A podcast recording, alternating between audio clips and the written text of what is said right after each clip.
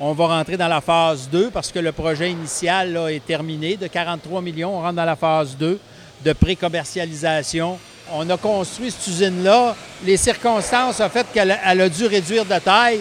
Et puis, euh, écoutez, euh, c'est pas les idées qui manquent, là. Puis, euh, on va en faire un. Puis après ça, je suis certain qu'il va en avoir un autre qui va venir pas longtemps après.